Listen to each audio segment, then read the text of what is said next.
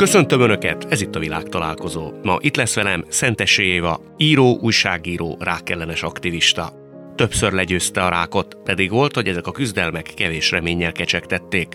Több kötetes szerző, emellett a vmn.hu egyik legnépszerűbb, legeredetibb újságírója. Közéleti kérdésekben is gyakran hallatja hangját. Párosunk másik tagja Jordán Tamás, a nemzet színésze. Fáradhatatlan közösségteremtő és színház csináló, vezette a Nemzeti Színházat és megalapította a Szombathely Teátrumot. Hiába hagyott fel az igazgatással, hihetetlenül aktív, épp önálló adi estére készül. Lássuk, mire megyünk így ma hárman. Mielőtt beléptünk volna a stúdióba, szóba jött a szerencse fogalom, és Tamás azt mondta, hogy te vagy a világ legszerencsésebb embere, mire Éva azt mondta, hogy szerinted meg te. Mind a ketten. Mind a ketten. Én, én nem mertem ilyen nagyot mondani. Én azt mondtam, hogy a, hogy a környéken, vagy, vagy az ország, vagy hát nem. Tehát majdnem, hogy merem vállalni, az annyira szerencsés. Miért vagy annyira szerencsés? Én ezt csak visszafelé tudom elmondani. Szóval én, én nem tudtam, amikor születtem, és teltek a gyerekéveim, csak utólag tudom, hogy már akkor is milyen szerencsém volt. De miért? Miben? Minden, minden mindenben. Szóval én talán sokan tudják, talán te is tudod, jó, nem tudom, hogy én kerülő úton lettem színész, hogy én mérnök vagyok.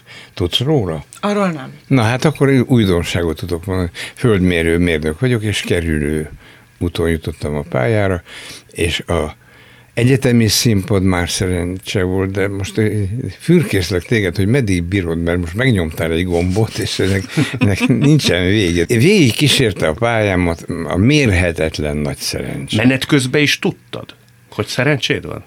Én, úgy, én szerencsének könyveltem el, de nem fogalmaztam meg, hogy ez milyen nagy mázli.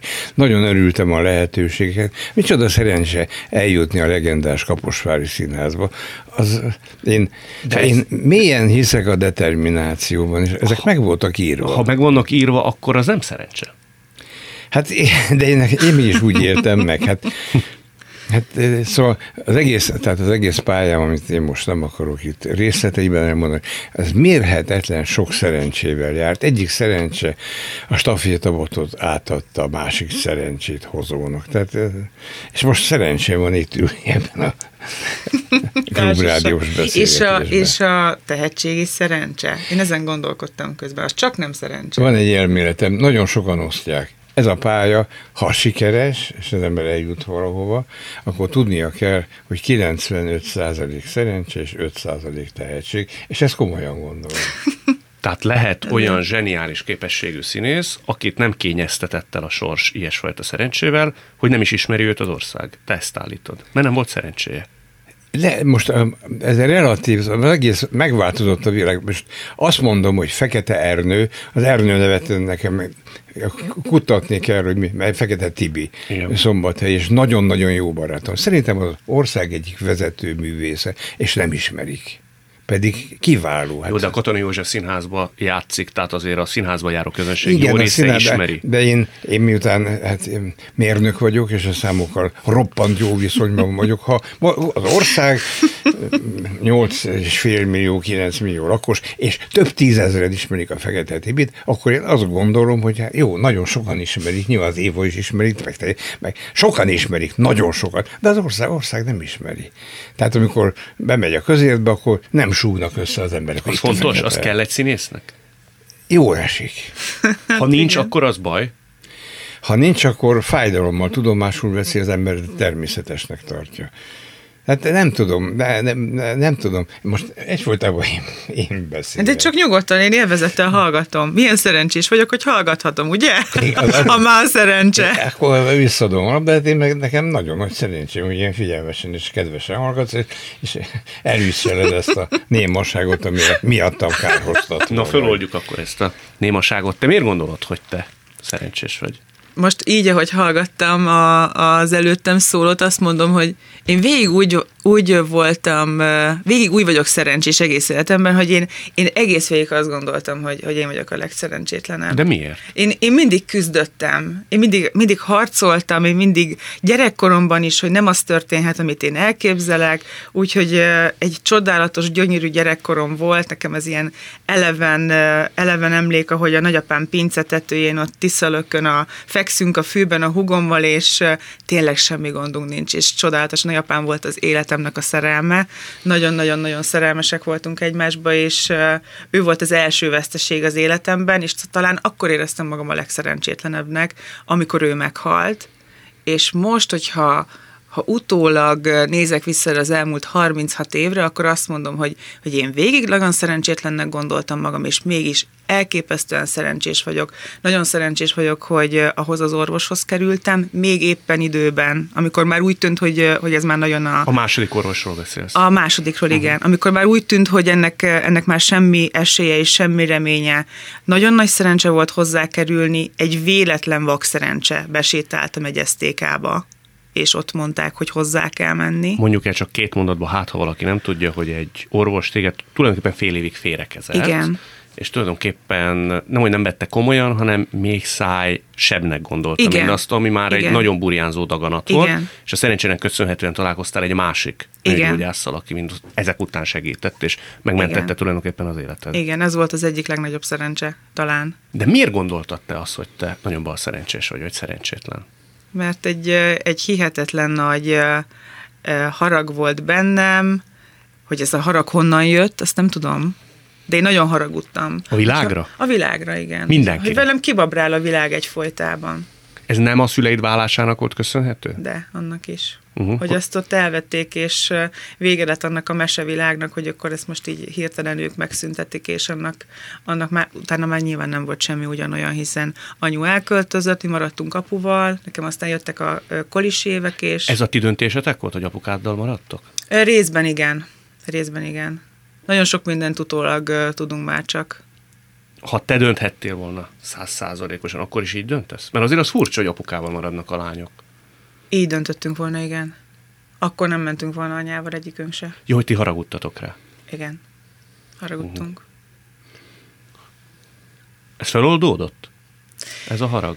Hát úgy képzeljétek el, hogy anyut elveszítettük, egy hónapja temettük el, elveszítettük a Később ő is rákos lett, ő végig, végig nyomta velem az egész betegséget, tehát hogyha az anyám nincs úgy ott mellettem, ahogy, ahogy ő ott volt jelen, és nem tört össze, és nem sírt, és, és nem is engedte meg az orvosoknak, hogy nekem elmondják, hogy tulajdonképpen mi a pontos helyzet az én, az én betegségemmel, hanem azt mondta a, a, a doktoroknak, hogy ha egyetlen egy pici szalmaszálat neki ad, akkor ő abba belekapaszkodik, csak a lányomnak nem mondják el, és ez tulajdonképpen nagy szerencse volt, ugye megint a szerencse, mert mert lehet, hogy nem vállaltam volna a kezeléseket. És azok után, hogy az anyu azt a kettő évet végig küzdötte velem, és feloldottuk a haragot és a, a köztünk lévő eltávolodást és mindent, azok után ő rákos lett kettő éve, és visszakerültünk abba a helyzetbe, csak most fordított szerep volt. Tehát te voltál a támasz. Én voltam a támasz. Hm. És az egy kőkemény év volt. Tehát, hogy én abban egy picit megtörtem hogy én nem tudok neki úgy segíteni, ahogy ő segített nekem, és hogy nekem vissza kell menni azokra a helyekre, ahol én voltam beteg. És hogy ez nem egy feldolgozott uh-huh. trauma, és meggyógyult a rákból, és február végén elkaptuk egyszerre a Covidot, és azt már nem tudta leküzdeni. Úgyhogy egy hónappal ezelőtt volt a temetése, és már nem haragszom rá. Meddig haragudtál? Hát elég sokáig. De amiatt, hogy titeket ott hagyott? 14 éves koromtól haragudtam rá 28 éves koromig. Az elég hosszú idő. Az hosszú idő. Az alatt ti beszéltetek, vagy Persze. csak formálisan? Beszéltünk, de nem volt közeli a kapcsolatunk. És az ilyen, aztán nem mint én pistáskodni akarok, az ilyen magától értetődő természetességgel oldódik fel, anya és lánya közt már felnőtt fejjel, vagy egyszerűen van, hogy leülünk, és azt mondjuk, hogy most ezt mi is ki fogjuk mi beszélni. Hát kellett hozzá ez a, ez a halál közeli élethelyzet. Uh-huh halálközeli élethelyzet, ez milyen szó, vagy milyen kifejezés ez. De tényleg ez kellett hozzá, hát nem tudom, hogy mi le tudtunk volna ülni, ha ez nincs. Megrázó volt maga a beszélgetés? Persze. Sok olyan dolgot megtudtál, ami végül is bűnbocsánathoz vezetett? Tehát ha te korábban tudod, akkor egész máshogy állsz Persze. mindenhez? Korábban nem értettem, 14 évesen nem értettem volna két felnőttnek a dolgát, hogy ők, hogy ők miért és hogyan vannak együtt. Uh-huh. De hát az egész, az egész az összeáll egy képé, és mindenre megvan a magyarázat. És a halála az pedig úgy tanít, hogy hát nem gondoltam volna soha, hogy, hogy ő majd így fog tanítani még a halála után is, vagy a halálával hogyan fog tanítani engem. Mire tanít? Én nagyon sokat megkaptam azt a, azt, hogy én, én nagyon-nagyon hasonlítok rá, tehát hogy a, a három, test, három lány testvér közül én vagyok az, aki a szakasztott anyámnak a más, a huga- hugaim azok szőkékkel, zöldszeműek, és, és mindig megkaptam, hogy olyan vagy, mint anyád, és én ezt mindig ilyen nagy sértésnek vettem, hogy akkor én vagyok az, a, az aki, akiben nem lehet megbízni, aki elmegy, aki szabad, akit, akit nem lehet befogni, aki nem is olyan jó, aki rossz, és aki, aki egy rossz nő, és, és ahogy a anyút elveszítettük, és én végig éreztem, amíg ben volt az intenzíven a lélegeztetőn, hogy, hogy ő el fog menni. Tehát, hogy ez De a, miből, mi miatt érezted? nem tudom, a, a testvéreim azok azt gondolták, hogy ez, ez lehetetlen, hogy ő meghalljon, és én, és én úgy éreztem, hogy, hogy, ő, hogy ő már készül, készül elmenni, és, és most egy hónappal, hát most március 25-én hunyt el, most már több mint egy hónap eltelt, annyi minden tanít, hogy gyakorlatilag ez a mondat azóta, hogy hogy olyan vagy, mint anyád, és hogy én úgy nézek ki, mint anyám, nekem azóta sokkal jobb belenézni a tükörbe, és azóta nagyon szeretem azt, hogy ráhasonlítok, mert láthatom. Uh-huh. Ez de szép. Igen. Ez de szép. Jobban is szereti magát az ember Igen. ennek köszönhetően. Milyen Igen. abszurd és kicsit morbid. Igen, pontosan. Fintor ez a sorsnak. Nagyon. Hm, ez de jó. Tamás, téged tudomásom szerint többször is meglegyintett a halálszele, ugye? Volt egy tahikardiád. Aztán nem fogunk szomorú dolgokról beszélni, megígérem. É- messze volt, a, szóval látó határra, szóval a látószögembe került a, de nem legyintett. Nem legyintett? De mindjárt válaszolok erre, csak arról miért nagyon számomra nagyon érdekes megfigyelésről akarok most beszámolni. De, ugye most nem titok, titok ebben a műsorban talán, hogy mi most ismerkedtünk. Persze. Tehát kint beszélgettünk egy pár szót, amikor a stúdióba léptünk, akkor én, hát minden formosságot fölrúva, az Évát megkérdeztem, picit, picit zavartnak mutatva magamat, Mutatva, nem voltál sikerült, annyi. Jól sikerült. hogy, hogy ne, ne tegeződjünk, mert nagyon nehezen esik a magázás, mert a színházi szokások miatt is. Most az érdekes megfigyelés a következő volt, tehát ez egy nagyon rövid ismerettség, és amikor az évára került a sor, hogy beszéljen a szerencséről, amikor felszólítottad, akkor azt, most olyan az érdekesség, azt mondta, hogy én egyetértek, és akkor jó a megfigyelésem. Hirtelen nem tudtad, hogy mit mondjál, mert az, túlzá, az, az túlzástak találtad, hogy ilyen rövid ismerettség után, hogy én egyetértek a Tamással, az nem fér bele, de ez átfutott az agyad. Azt se akartad mondani, hogy egyetértek Jordántam, én egyetértek az előttem szólóval, ami, ami teljesen a, parlamenttel való fordulat. De... És amikor kimondtam, nekem is a parlament igen, jutott eszembe. Igen, de annyira elszórakoztatott ez a dolog, hogy tudtam, hogy muszáj lesz ezt szóba hoznom. A szakmámból kifolyólag én a, a kommunikációkra, vagy metakommunikációkra ki vagyok hegyezve. És én nem találtam bántónak, csak tudtam, tudtam, hogy, hogy most benne cikkáznak, ez, ez, abban a pillanatban össze, mondjak, persze. összesűrűsödik minden. És Ezt ez jól megfigyelted. Igen, de, szóló. nagyon. Szóval, na, szóval volt, volt De te jó, jó ö, megfigyelő vagy? Tehát állandóan szkenneled az embereket? Az a típusú színész Nagyon, vagy? nagyon ér, nem, nem, nem is tudok megőrizni, szóval amikor az, hogy, hogy valami figurára kell, az, az nem működik, nincs, nincs elraktározva. De így az életben én most téged is figyelek, hogy, hogy milyen, hogy most milyen kedvesen mosolyogsz. De- Mindig úgy szoktam, nem? Igen, de nem teszem el, hogy ezt majd valamikor felhasználjam, csak Ja, nem fogom visszalátni ezt a most? nem fogod visszavetni, mert Ez elfelejtsem. De, de nagyon-nagyon érdekel az emberi viselkedés, kommunikáció, az a, az a, a, a találkozásnak a, az ismerettség, szóval minden érdekel, de nem azért, mert színész vagyok és elraktározom, és effektíve, de egy érdekes dolog. Leselkedsz is? Az a típus vagy, hogyha ülsz valahol, és látsz egy párt, akkor kitalálod a metakommunikációból? na, nagyon, és akkor én meg, én meg fixírozom. Fixírozod? Igen. Szemkontaktus veszel fel? De azt, azt szeretném, hogyha rám nézne. És Ott akkor mi történik? Mondjuk állja a szemkontaktus, néz. Na most eh, én nem feltételezem azt, hogy engem föl kell ismerni. Nem, de előfordul. Tehát akkor ettől függően van, aki visszanéz rám, és, nem, és, és látom, hogy fogalma sincs, hogy, hogy ő neki, hogy ő ismer engem, és ezt nem veszem rossz, én, hogy nem esik jól, de miért? Szóval nem teszed. Nem teszem, szóval, de, de nem is nehezebb. Csak, hogy? Most maszkban azért nehezebb. Nehezebb, persze. És akkor van egy elvégyodik. Amikor a cirkusz volt körülöttem, lehet, hogy szóba akartad hozni, ha nem, akkor tudtam, hogy én szóba fogom hozni. Takarékos riportalany. Amikor 2017-ben volt az igazgatói választási cirkusz körülöttem, ami a művészet terepéről átkerült a politika. Igen és emlékszel rá te is. Meg. Igen. És akkor, akkoriban hihetetlen öröm volt nekem, hogy az emberek, fiatalok, idősek egyáltalán jöttek, megöleltek, kezet fogtak, biztattak, és olyan jó érzés volt. Ez a szombathelyi igazgató a szombathelyi kinevezésnek igazgató. a macerájára. Igen, igen és most akkor, akkor hát láttam, hogy sokan megismernek, és nem csak megismernek, hanem ingert éreznek arra, hogy megszólítsanak, hogy biztassanak. Most akkor térjünk vissza a tahikardiára. Nem, vissza fogunk térni.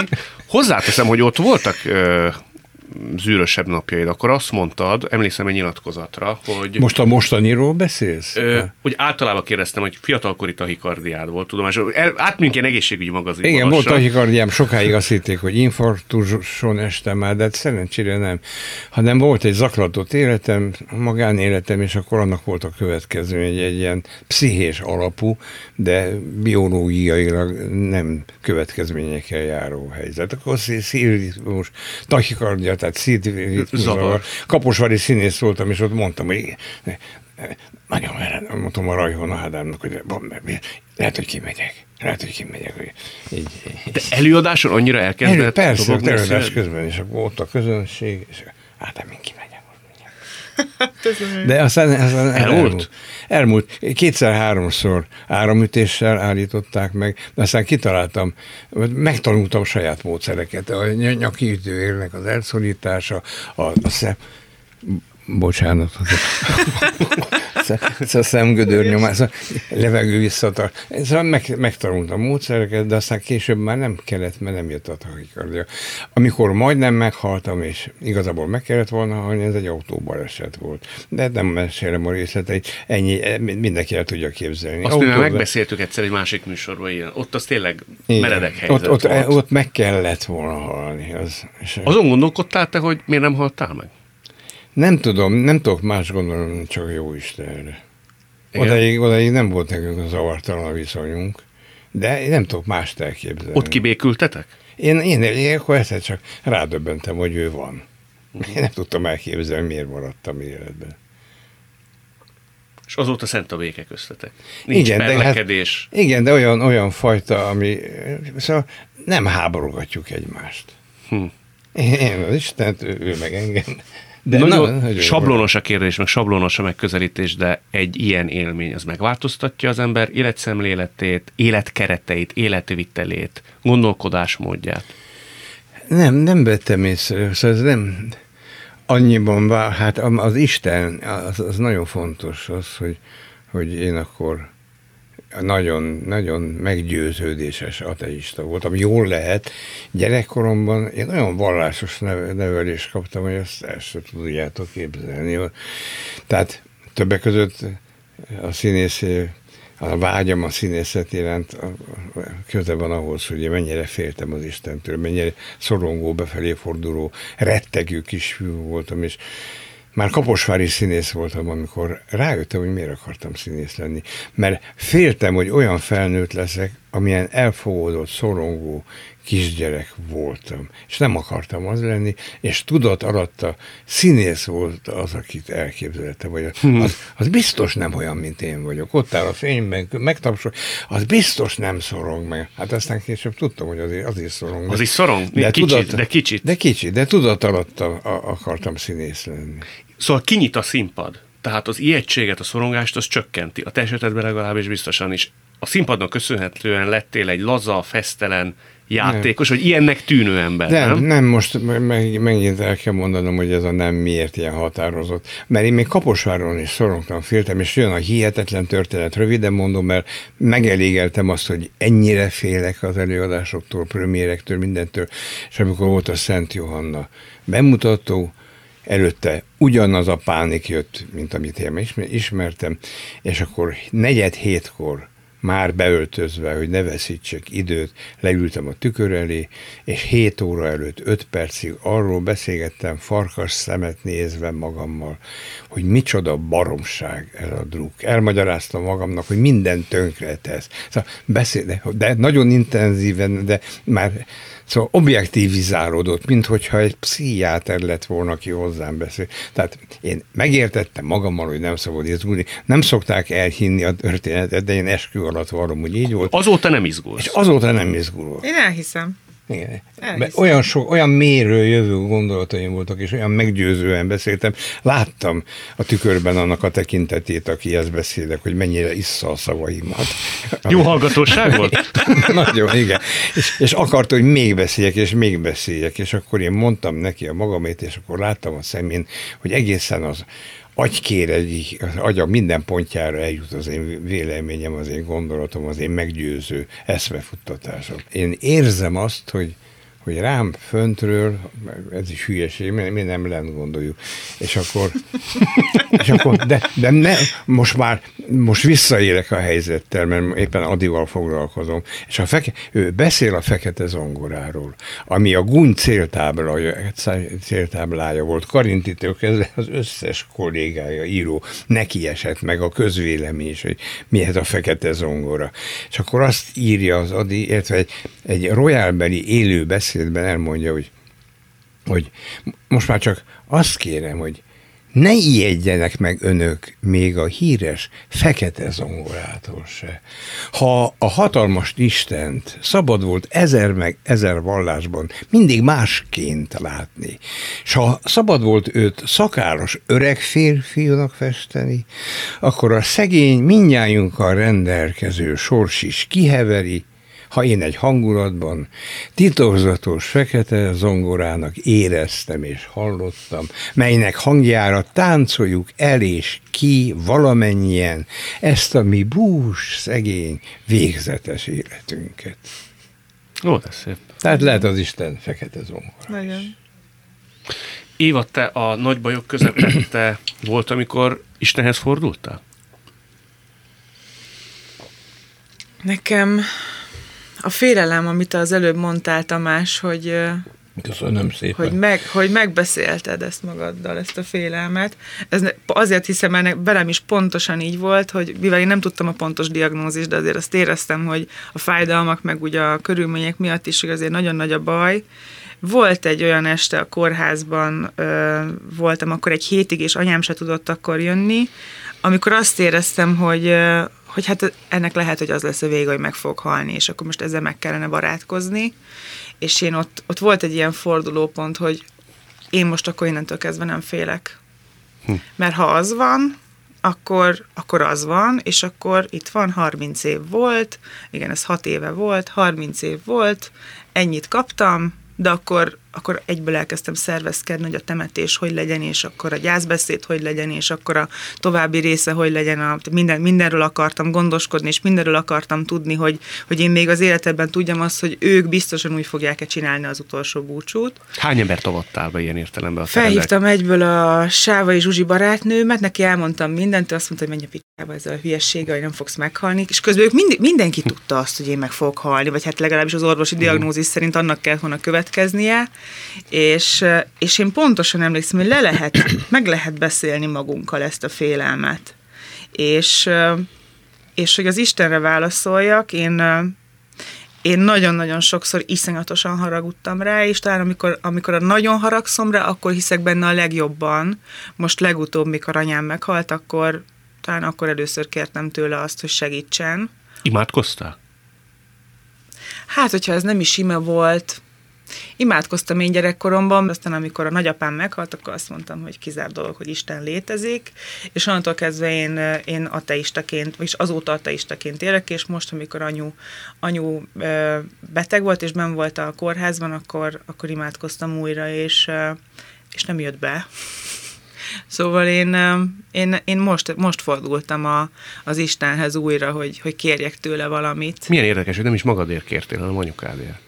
Nem, magamért, magamért én, én magamért mindent megtettem. Azért tudtam nyugodtan lerakni a félelmet a haláltól, mert tudtam, hogy én mindent megtettem. Minden kezelést bevállaltam, azt csináltam, amit az orvosok mondanak, és még a lelkemet is elmentem meggyógyítani, amit elképzelhetetlennek tartottam, hogy én én úgy gondoltam a betegséghez, úgy álltam hozzá első körben, hogy megmondták, hogy rák, áttétes, nem lehet operálni, elő kell kezelni, oké, okay, akkor csináljuk azt, amit az orvosok mondanak, elmegyek a műtétre, elmegyek a kemóra, elmegyek a sugárra, végigcsinálom, és hogyha nem sikerül, akkor nem sikerül, ha sikerül, akkor sikerül, de én csak az orvosi ö, utasításokban bíztam, és azt mondta az orvosom, aki egyébként egy perzsa származású orvos, itt most már 15 éve Magyarországon, hogy én kivágom, én megcsinálom, odadom a kemót, kiírom neked, megmondom, hogy mit kell, de ha te nem mész el megkeresni, hogy ez honnan jön, és hogy ez micsoda, akkor ő jössz újra ide és nagyon, nagyon ilyen mókásan töri a magyart, uh-huh. és nagyon-nagyon szeretjük egymást, nagyon jó barátok vagyunk azóta a doktor Kiával, és, és igaza lett, és kivágta, és eltűnt, és fél évig volt tünetmentesség, és visszajött, és mondta, hogy igen, látod? Nem kerested meg. Pedig te korábban szinte kinevetted azokat, akik arra hivatkoztak, hogy lelki eredetű ki? egy ilyen baj. Teljesen ki.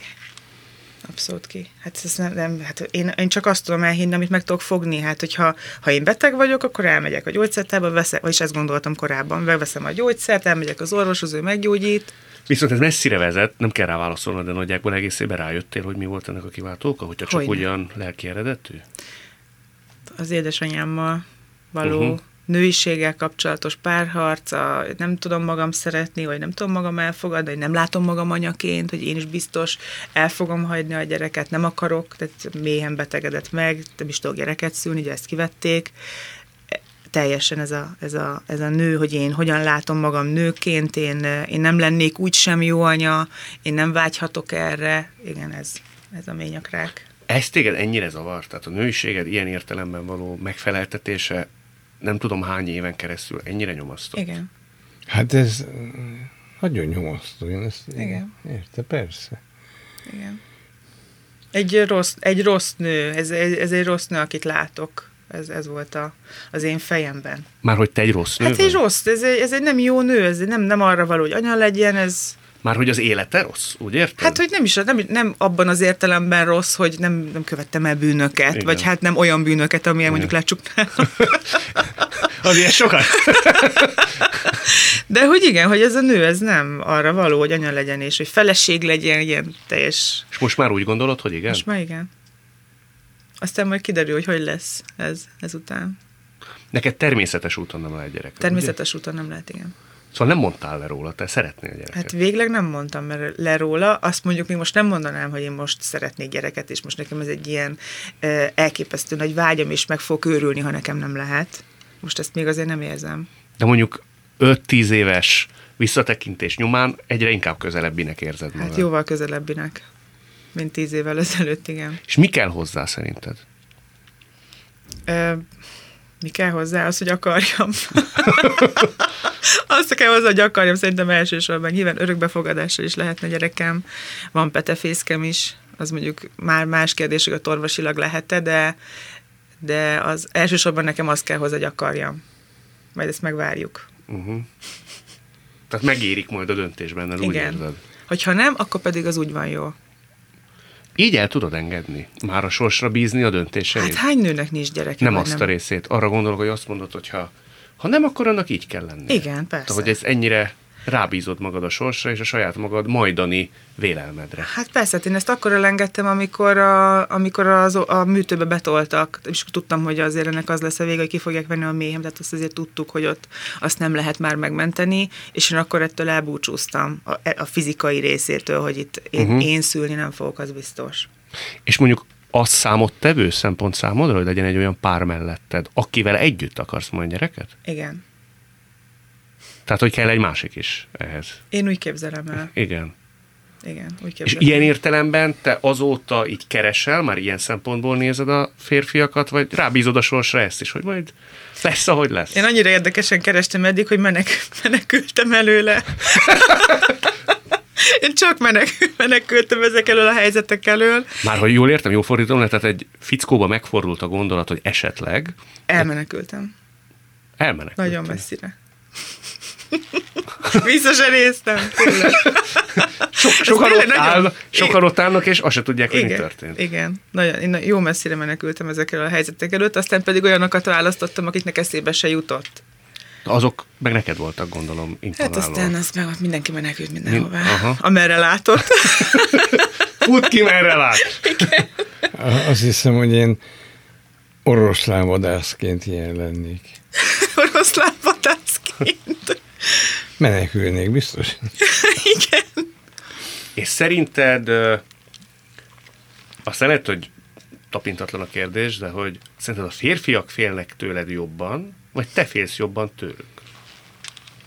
Fú, ezt, ezt meg szokták kérdezni. Szerintem, szerintem nem félnek tőlem. Én nem félnek? Nem, szerintem nem. Ezt szeretik így mondogatni rám, de hát szerintem nem félnek. Hát őket kéne megkérdezni. Szerintem nem félnek, szerintem egy nagyon kedves ember vagyok.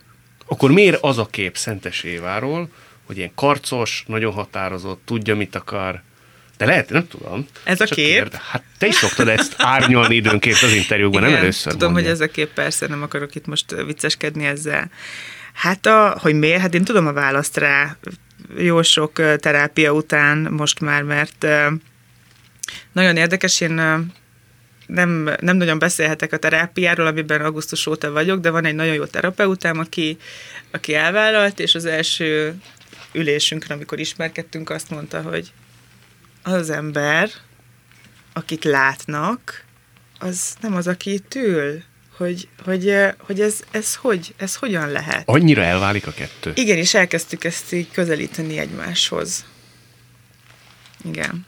Hogy miért, és hogy a kérdésre is válaszoljak, hogy ez miért van, hogy ez, ez a kép, ez így van, és hogy én ezt így elé, magam elé tartom, ezt a vaskos kis páncélt, meg állarcot, meg ö, kifestve, meg nem is tudom még mit csinálok vele, az azért van, mert hogy azt az embert nem akarom látni, aki valójában vagyok, mert nem hiszem el, hogy ezt az embert lehet szeretni, és én sem tudtam szeretni magam, most már mondjuk beszéljünk erről múlt időben. És tulajdonképpen az, amit mi láttunk korábban, ezt a határozott, harsány, mindig tudja, karcos, karakán csaj, ez tulajdonképpen egy páncél volt? Ez egy szerep. Szerep? Igen, mondjuk ez egy szerep. Mondjuk egy határozott ember vagyok, tehát hogy azért nem vagyok egy ilyen, egy ilyen kis Nyuszi. ö, nyuszi, akinek meg kell mondani, hogy mit csináljon, tehát hogy azért eléggé határozott ember vagyok, ezt is az anyutól örököltem, de hogy mondjuk azért az egy nagyon kényelmes, és nagyon jól elő is tudtam adni ezt a szerepet, ebben, ebben nagyon-nagyon klassz volt. Nem volt fárasztó? Dehogy nem. Hát ez a rengeteg menekülés, hogy ne lenne fárasztó. Akkor elfáradtál az út végén érkeztél, most már várod a Igen. nem menekülő férfiakat. Telefonszámot nem fogunk megadni, Ne, időnként bemondjuk, semmiképp. hogyha telefonálnak a vállalkozó kedvű fiatal emberek. Vicces. Ez itt továbbra is a világtalálkozó Szentes Évával és Jordán Tamással. Tamás, ö, ha már itt a játék... Akar valamit mondani? Mondja. Azt, akar, azt akartam csak most, hogy az évát hallgatom, döbbenek rá, hogy mennyire árnyaltan bonyolult az élet. Igen. Igen. De Nagyon. nem, nem irónia, de tényleg. Szóval, és én a, teljes elnézéssel mondom, hogy eh, amikor megbeszéltük ezt a találkozót, meg, hogy semmi, ez egy ilyen fecsegés. Hát nem tudtam, hogy búvár szemüvekkel ahhoz, hogy Nagyon mély, mély a... Hát Tessék. kicsit mélyebb, mint amit, de nem baj. Nem baj, Csak- ugye? Nem, persze. Te szeretsz szerintem úgy a létkérdésein is gondolkodni. Már csak a mérnök agyadnak Na, köszönhetően nagyon is. szeretek, de sose jutok ötről hatra. Te mondd, és a téged foglalkoztató kérdéseket, bánatokat, azokat te megosztod valakivel? Hát van nekem egy párom, akinek nagyon sokat köszönhetek minden szempontból, akivel hát még filozofálgatunk is. Hát Filozofálgattad? Csak Igen. tudod, miért kérdezem? A legutóbbi találkozásunkkor te azt mondtad, hogy nem nagyon mered kiadni magad, nem szereted azt, hogyha a rád tartozó dolgokat, akár a legszűkebb környezeted is kvázi megtudja. Ebből a szempontból sokat nem változtam. Most az, az a hölgy, akivel már több mint három éve együtt vagyunk, az, az most társam a, a színházi munkáimban is, meg azokban a gondolatokban is, amiket én igyekszem már a magam számára is hangosan megfogalmazni. De hát nem, nem. Szóval most se adom nagyon ki magamat. Az egész családra jellemző, az, hát négy testvérem van, meg rengeteg unoka, dédunok, az anyám 101 éves. 101 éves, Isten éltesse. Isten éltesse. Nagyon helyes. De hát ő, ő, ővele se tudok olyasmiről beszélni. Persze a fiatalabb bakkal semmit a testvéreim. De olyan esetben például, amikor magánéleti síkon te nagyon töprengsz valamin, hogy jobbra vagy balra, akkor azt te egymagad hozod meg? Ezt a döntést? Hát általában igen. És az jó dolog, hogy nem hallasz egy másik nézőpontot. Egy egész más látószög nagyon tághorizontot képes nyitni, nem? És az jó lenne nekem? Szokott segíteni embereknek. Hát én ezt nehezen tudom. Nyilván nagyon makacs, zárkodott vagyok, és nyilván nagyon el vagyok telve magamtól. Az kétségtelen. Már milyen értelemben? Sokszor minden értelemben. Majd meg vagy elégedve magaddal? Igen, sokszor tetten értem magam, ezt nem kéne erről beszélni, de, de ez bizonyára nem Milyen helyzetekben, Tamás? hát a Fiorentina Bologna meccsen most mi lesz? És eltalálod, azt tudod rendben. Igen, de nem akarom elviccelni. De így, így, ebben nőttem bele, ebben öregettem bele, és én, én bizonyára nagy tévedés azt gondolni, hogy külső ember nem tud a segítségemre lenni. Én nem mennék el, még ha nagyon nagy bajban vagyok, akkor sem gondolom pszichiáterhez, mert neki se nyílnék meg. De ez nyilván egy óriási tévedés. Volt olyan, élet, kipróbálni. volt olyan élethelyzet, amikor legalább a kísértés meg volt, hogy segítséget kér? Nem, nem. nem. Ez, volt olyan helyzet, amiben más biztos segítséget kért volna. Olyankor mi vezet ki téged a kátyúból? Hát megfogom a hajamat és kirángatom. Hát csak olyan bután gondolkodom most, mert tényleg én se értem. Hát mi vezet? Én sokat örülök, sokat gondolkodom. Azért nem vagyok teljesen bezárt, hát vannak, akik nek el tudok úgy mondani dolgokat, hogy az én hiúságom ne legyen megsértve, vagy, de már, már most zavarban vagyok, mert nem éreztem igaz. Nagyon ritkán van, hogy szükségét éreztem arra, és, és a nagy váltások az életemben értem ezzel alatt a női partnerek és a hozzájuk tartozó gyerekek, ez, ezt a váltást, megértem a szakmai váltást, ez a színát, az a színát, és minden olyan magától értetődően természetessé vált, vagy eleve az volt. Hát, hogy köszönhetően a te integrátori személyednek. Bizonyára ez is, ez is szerepet játszik. Tartod még jó szokásod? Megint csak a négy évvel ezelőtti beszélgetésre tudok utalni, hogy te időközönként összegyűjtöd életed valamennyi fontos hölgyszereplőjét, gyerekeket, és mindenki mindenkivel szenzációs békében Igen, tud együttműködni. Nem tudom, akkor a négy évvel ezelőtti beszélgetésben mondtam már azt a hasonlatot, hogy metaforikus dolgot, hogy én tulajdonképpen, ha van továbbélés, van, hogy hívják ezt? Reinkarnáció? Reinkarnáció, köszönöm szépen. Teg- tegnap még tudtam. Akkor én feltehetőleg puli kutya voltam az előző életemben, mert minden, minden jellemző tulajdonságát a puli kutya. Milyen a puli kutya? Nekem nem volt soha puli Hát, hogy tereli, hogy rohan körbe, csahol, és hát ezt csinálom én is. Hát összeterelem. A, a színházi közösséget összeterelem. A, a, a színész társadalmat próbáltam volna, ha lehetett volna, megpróbáltam összeterelni. A családot meg különösen most idén-nyáron lehet, hogy elmarad, de három éven keresztül 15-en mentünk Szarvasra, ahol van egy wellness lehetőség, és akkor jöttek a gyerekeim, jöttek az unokáim, és jöttek a, az, azok a hölgyek, akik nekem gyereket szültek. Egyik, kettő. Ez fantasztikus. Már, Elképesztő. Én ilyet még nem is együtt vannak, és akkor nagyon jóban van a, a Judit, a Tamás Péter most már 50 fölött van mind a kettő. Tamás Péter ez a sorrend, az, Ad, az Adér, meg a Benedek, aki most már sajnos 24 éves. és már, már öreg pedig, idős, és nem gyerek, de ezek, ezek együtt vannak, meg, meg az unokák is. Én, tehát én nagyon szeretem azt. A Budafoki úti ötszobás lakásban, ahol én is gyerek voltam annak idején, és az anyám él a hugommal, meg a férjével, ott most 56 a legszűkebb családi kör. Ezt úgy kell érteni, hogy az anyám, meg apámnak az öt gyereke, akkor azok párjai, akkor azoknak a gyerekei, akik a szüleimnek az unokái, akkor azoknak a gyerekei, akik a szüleimnek a dédunokái, és már az unokák is már házasok párjuk van, és akkor ez így együtt a legszűkebb családi kör. Már két éve tervezzük, hogy egyszer csak valahonnan kölcsönkérjünk egy olyan három-négy éves horma kis, kisgyereket, és bevisszük ebbe a buliba, és letesszük. És miután senki, senki nem tudja, ki, kinek a fia borja. Minden, csak tudják. Valaki haza nem vigye. Nyilván azt feltételezik, hogy a családhoz tartozik, és akkor puszikálják, öregetik, ajándékot adnak neki.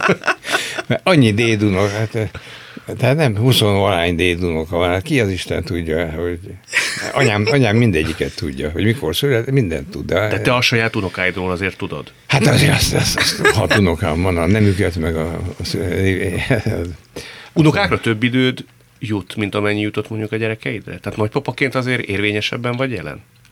Nagyon vacak apuka voltam mindig, és elég vacak nagyapa vagyok. De ezt csak te gondolod, ők biztos, hogy más mondanának. Nagyon jó a viszonyom a, a, a e, elhanyagolt gyerekekkel, a nagyfiúkkal is, meg az unokákkal is, de Hát mindig mentségem az, hogy nem érek rá, és, és tényleg nem érek rá. Én rengeteget dolgoztam, rengeteg előadásom. Tamás, mi ez a lankadatlanság? Ezt nem tudom, ez nyilván elsősorban genetikai, Másodszor meg azt hiszem, de ezt most csak motoszkál benne gond, bennem a gondolat, most kénytelen vagyok szavakból és értelmes mondatokból önteni, hogy feltételezem, hogy az, hogy ennyire gyámoltalan, félszeg, elfogadott voltam, és a félelem a rám váró élettől, az nem tűnt el teljesen. Állandóan bizonyítanom kell magamnak, hogy ugye, hogy nem is vagy olyan mamrasz kis fiú, de ez már ennyi idős korban ez már... Ó, de érdekes. Ó, de érdekes. Állandó, szóval, de, de ott kezdődött, amikor gyerek voltam, nem tudtam veszteni a játékszenvedély, akár a dobókockás, mindig játékokat találtam ki, és most elmondom a non plus ultrát mindjárt, nem tudtam veszíteni, belehaltam, bármilyen társas játék volt, foci volt, vagy bármi volt, kétségbe estem, és nem bírtam veszíteni. Színészként, vagy inkább úgy mondanám, hogy színházi emberként, mit nem értél te még el, ami téged tovább lendít, holnap-holnap után is ilyen, ilyen nagy-nagy akarnoksággal akarod ezt tenni. Na most olyasmi következik, ami rácáfol arra, amit úgy magamról állítottam, meg te is mondtál, hogy én magá, magamba zárkozó, nagyon nehezen megnyíló ember vagyok, aki nem mond el semmi másoknak, ami rátartozik, mert most olyat fogok mondani. Megtisztelsz. Évek óta az van, amikor már bezsebeltem, amikor hajtottak a, díjakat, elismerések, hajtott, hogy ez, de amikor nagyon-nagyon rosszul, de nem, nem tudok jobbat, mint hogy jól laktam, tehát megvolt. De nem, nem ez, olyan pejoráló. Én egy idő után, de ez hosszú évekre vissza gondolom, négy-öt évre legalább, semmi más nem érdekelt egy-egy feladatnál, csak az, hogy én magamnak megfelelek-e. Nem érdekelt a idézőjelben, nem érdekelt, hogy a rendezőnek mi a vélemény, a kollégáknak mi a vélemény, hogy a közönségnek mi mint a, még a Vitrai Tamás emlegette korábban, hogy az Akela addig vezér, amíg elejti a nagyvadat. Uh-huh. És én nekem mindig vezérnek kellett maradni, látványosan el, el kellett ejteni a nagyvadat, de nem úgy, hogy azt mondják, hogy elejtettem, és én azt elhiszem. Tehát maga, szóval magamnak kell elérni, hogy ahogy öregszem, egyre fontosabb az, hogy bizonyítsak, hogy még vagyok, hogy még ezt tudom. Most az Adi estre készülök, és, és diadalmasan. De magadnak akkor, nem? Magamnak Leginkább. akkor, de hát csak az számít. Ne, hülyeség, hogy csak az számít, de az a legfontosabb, hogy én magamnak azt a lécet, amit oda fölraktam, azt át tudom elvinni. De amikor átugrod, igen. akkor azért olyan jó esőérzés? Mérhetetlen boldog vagy. Igen? De az hát, meddig tart ki? Néha évekig. Na! az már jó. De vannak olyanok, amikre mindig szívesen, és a bajban vagyok, akkor bátorításként visszagondolok. Ez valaha véget fog szerinted érni, ez a fajta bizonyítási vágy benne? Ez, ez, ez picit később fog véget érni, mint az életem, mert utána még egy picit bennem lesz ez. Ahogy, mert nő a hajam, azt mondják halottnak, hogy nő a hajam, és ez a vágy, nem fogok tudni róla, de még biztos szignifikánsan bennem lesz. Éva, szerinted te hajlékonyabb, vagy karcosabb lettél az idő előre haladtával? Hú, de jó kérdés ez. Hajlékonyabb, mert sokat tornázom. Szerintem hajlékonyabb. Hajlékonyabb? Igen. Volt honnan? Volt. Volt honnan. Te magadnak sok voltál a karcosság tekintetében? Hát, hogyha azt mondom neked, hogy pont tegnap a valaki valaminek kapcsán kiposztolt rólam egy, azt hiszem, 8 éves képet, még ezt így nagyon az elején a, a karriernek, és, és megláttam azt a képet, és mondtam, hogy te jó Isten, így néztem ki, ezt nem hiszem el, ilyen hátra zselézett, ilyen keményre lelakkozott rövid haj, ugye nekem egész életemben rövid hajam volt a rák előttig, és ilyen hátra és ilyen rúzs, és, és, és mondom, ezt megláttam, és, és volt honnan, igen, ez a válasz, volt honnan. Ti Mondjad, Tamás. Csak figyeltem, hogy mikor marginális lesz, amit most a beszélgetésünkben, csak gondoltam, hogy az Évánál megnyomok egy gombot, amire ő rezonál, és kimondok egy nevet, hogy Péter Finovákiéból. Péter De tudod, hogy mi, hát összeismerkedtünk Tudom, tudom, mesélte. Mesélte? Mesélte, igen. Jó, csak akartam. igen, mesélte, hogy ne. Nagy büszkeséggel mesélte. Mert az egyik legjobb barátnőd, ugye? Meg az egyik legjobb barátnő, igen, és a, ha már Péter... Damaszt. Fin... Damaszt és paprikás csirkét, azt együtt, együtt főztük, jól össze is vesztünk párszor. De nekem a Péter Finovák Éva, ha már ugye anya, meg anya kapcsolat, meg hogy én hogyan vagyok az anyasággal, nekem az egyik anya, meg nagyon sok olyan barátnő van, aki még ilyen, tehát én gyűjtött, gyűjtögettem szépen magam köré az anyákat, és a, és nagyon érdekes volt ez az érzés, hogy én azt gondoltam, hogy így körbe bástyáztam magam ilyen anya figurákkal, mert hogy én, végig ezt az érzést kerestem, hogy akkor az anya, az anya, az anya, és amikor meghalt az anyám, akkor, akkor hirtelen így mindent, amit így vártam volna, hogy mondjuk a Péter Finovák az majd, az majd ott volt mellettem, eljött a temetésre, és jobban sírt az Éva, az egész anyu, amíg ben volt a lélegeztetőn, amíg, amíg a temetés zajlott, és az Éva jobban, jobban kellett az Évát vigasztalni, amikor az én anyám meghalt, mint engem. És valahogy azt vártam volna, hogy majd, hogy majd ő így alám nyúl és megtart, és akkor így jön, és valahogy így, így ő ebbe összeomlott. Nem kérdeztem meg tőle, hogy miért hogy nyilván az ő saját halála kapcsolatos traumája, vagy veszteséggel kapcsolatos traumája ebben közrejátszik, de hogy, hogy én végig az anyákat kerestem, és és most már igazából nincsen szükségem arra, hogy legyenek mellettem anyák, mert most már olyan igazán barátnő a, a Novák is. Mi, no, mi így, így hívjuk egymást, Novák Szentesi. Ja, két éva. Igen, mert hogy igen, két éva, ja. és akkor mi Novák Szentesizzük egymást. Úgyhogy nekem, nekem azért a, a nők azok nagyon-nagyon fontosak az életemben, így a barátok. Én most, bocsánat, hogy én most helyrehozok egy, egy hibát, mert aztán ráeszméltem, hogy tulajdonképpen a, a Lázár Kati, aki a, most az Adélról beszéltünk, a lányomról. Mert, Igen. Még műsor előtt. Ez a Lázár Kati az, akivel én nagyon sok mindent meg tudok beszélni. Ez. Tehát van olyan azért, akivel én lelkizek. Lelkiztek? Mióta, mikor váltatok el? 90, 96-ban, azt hiszem. 96 19 évig voltunk egy. 19 évig voltunk és 25 éve váltatok el, ha jól számolok. Nagyon rossz vagyok matekó, tehát 96-ban, akkor 25 éve. És mégis megmaradt ez a rendkívül erős emberi kötelék. Hát ő, ő nagyon, nagyon lehet szeretni, és neki rettentő sok jó tulajdonsága van. Nagyon, nagyon nagy az empátiája mindennel szemben. Ő volt itt ebben a műsorban. Igen? Igen, és akkor, mikor szóba jött, remélem jó rekonstruálom, a szerelem, akkor ő, hát azért, hogy mondjam, elágyult a neved említésekor. Hmm. Az nagy szerelem volt, nem? Hát hogyne. De most uh, addigra készült, mintha reklámot csinálnék magamnak. Nyilván csinálok is, de de ne, neki mondtam, mert most a páromon kívül először, hogy mit szól hozzá. Igen. Kikérted a véleményét? Nagyon, nagyon fontos. A szakmai ügyekben ő az első számú. Volt olyan, hogy azt mondja, hogy Tamás, imádlak, szeretlek, becsüllek, de ez nem jó. Úgy volt, hogy nem tette hozzá az imádlabecsület, csak mondta, hogy nem. Úgy az igazi. És akkor, hát ha már karcosság. és, és én 99 egész, 100 százalékban egyetértek vele. Mi annyira egyformát gondoltunk a szakmánkról, tehát én, én teljesen elfogadok minden véleményt, mert nekem ő a legautentikusabb. És akkor mi történik, ha Lázár Kati azt mondja, hogy Tamáskám, ez nem jó? Ja, sokszor volt olyan, hogy azon, amit kifogásolt, azon változtattam. Az ember nem mindig látja saját magát. Hát ezt mondtam én a másik látószögről. Igen. Miután értjük egymást, hát fél szavakból is kiderül. Hát ez, ez, most, ez, most, ez most nem te voltál. Uh-huh. Csak úgy csináltál, mintha te lennél, de, de nem te voltál. Csak akkor rájövök, hogy tényleg nem. De mutatod, hogy rosszul esik, vagy Isten igazából nem is esik olyan nagyon rosszul egy ilyen mondat. Mert szerintem ez, ezek szívbe markoló mondatok. Én rosszul esik, és igyekszem nem mutatni. Hol sikerül, hol nem.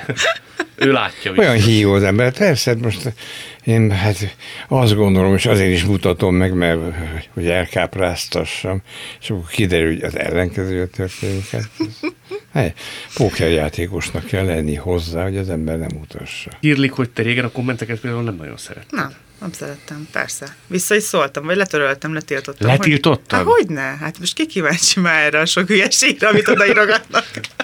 Hát volt egy idő, amikor kérdezés vagy válasz nélkül letiltottam, amikor főleg ilyen közéleti megnyilvánulásoknál ott aztán jön csőstől minden, aki azt se tudja, hogy ki vagyok, és mondják a cifrába, cifrábbnál cifrábbakat, tehát hogy ott azért, azért rengeteg mindent kaptam de, de mondjuk van olyan, aki, akinek én vagyok a rögeszméje, és akkor az ott ilyen módszeresen, és most meg már úgy vagyok vele, hogy mondjátok. Most már nem törlöd le Mondjátok. Mondják. Ha minek? De minek volt köszönhető ez a váltás, hogy most már engeded? Jó a terapeutám. Akinek nem mondom el a nevét, ne is kérdezzék, mert mindig itt fognak kirogatni, majd már látom De Hát, hogy igazán válaszoljak erre? Már most megint anyuról beszélek, de hogy, hogy, hogy azért ez elég sok mindent megváltoztat egy ilyen veszteség, és hogy le más megvilágításba helyezi az összes többit, amivel az ember addig kínlódik. Uh-huh és hogy... Haragok tűnnek el, indulatok? Fölösleges feszültség? Igen, és most egy annyira ilyen közhelyes mondat jutott az eszembe, egy olyan közhelyes helyről voltam reggel edzeni, boxolok, most ez az új és nagyon jó ez a box.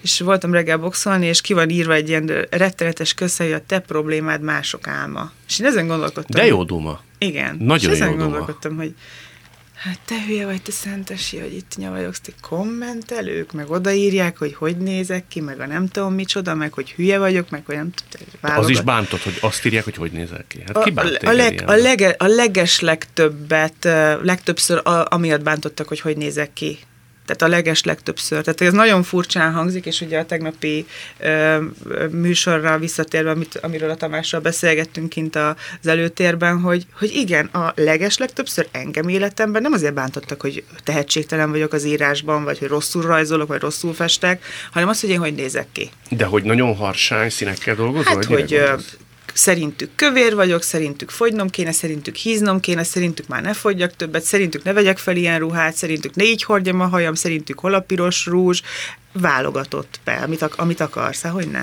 Hát ezzel vannak elfog, aki, pláne aki exponálja magát, mondjuk még a social médiában is, az, aznak ezzel számolnia kell. Hát ezzel tényleg nem kell foglalkoznod hát ez, ez, ez, ez nevetséges. De ha haragról kérdezhetlek az orvos iránt, aki félrekezelt, ott még melenget az ember valami fajta indulatmaradványt, vagy azt is elmossa az eső? Én azt akkor elengedtem.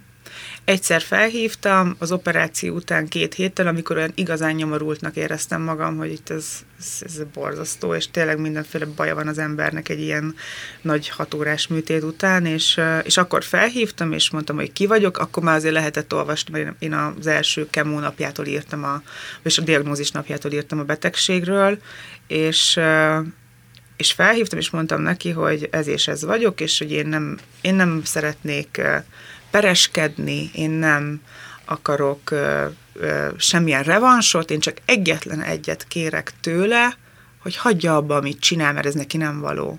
és akkor már kiderült, hogy neki már volt két uh-huh. pere, amiben meg is halt két nő, és, és nem reagált semmit, csak tartotta a vonalat és, és hallgatott, és, és én ezt akkor ott el, elengedtem, ezt a haragot. Ő valaha elismerte a mulasztását? Nem. Nem.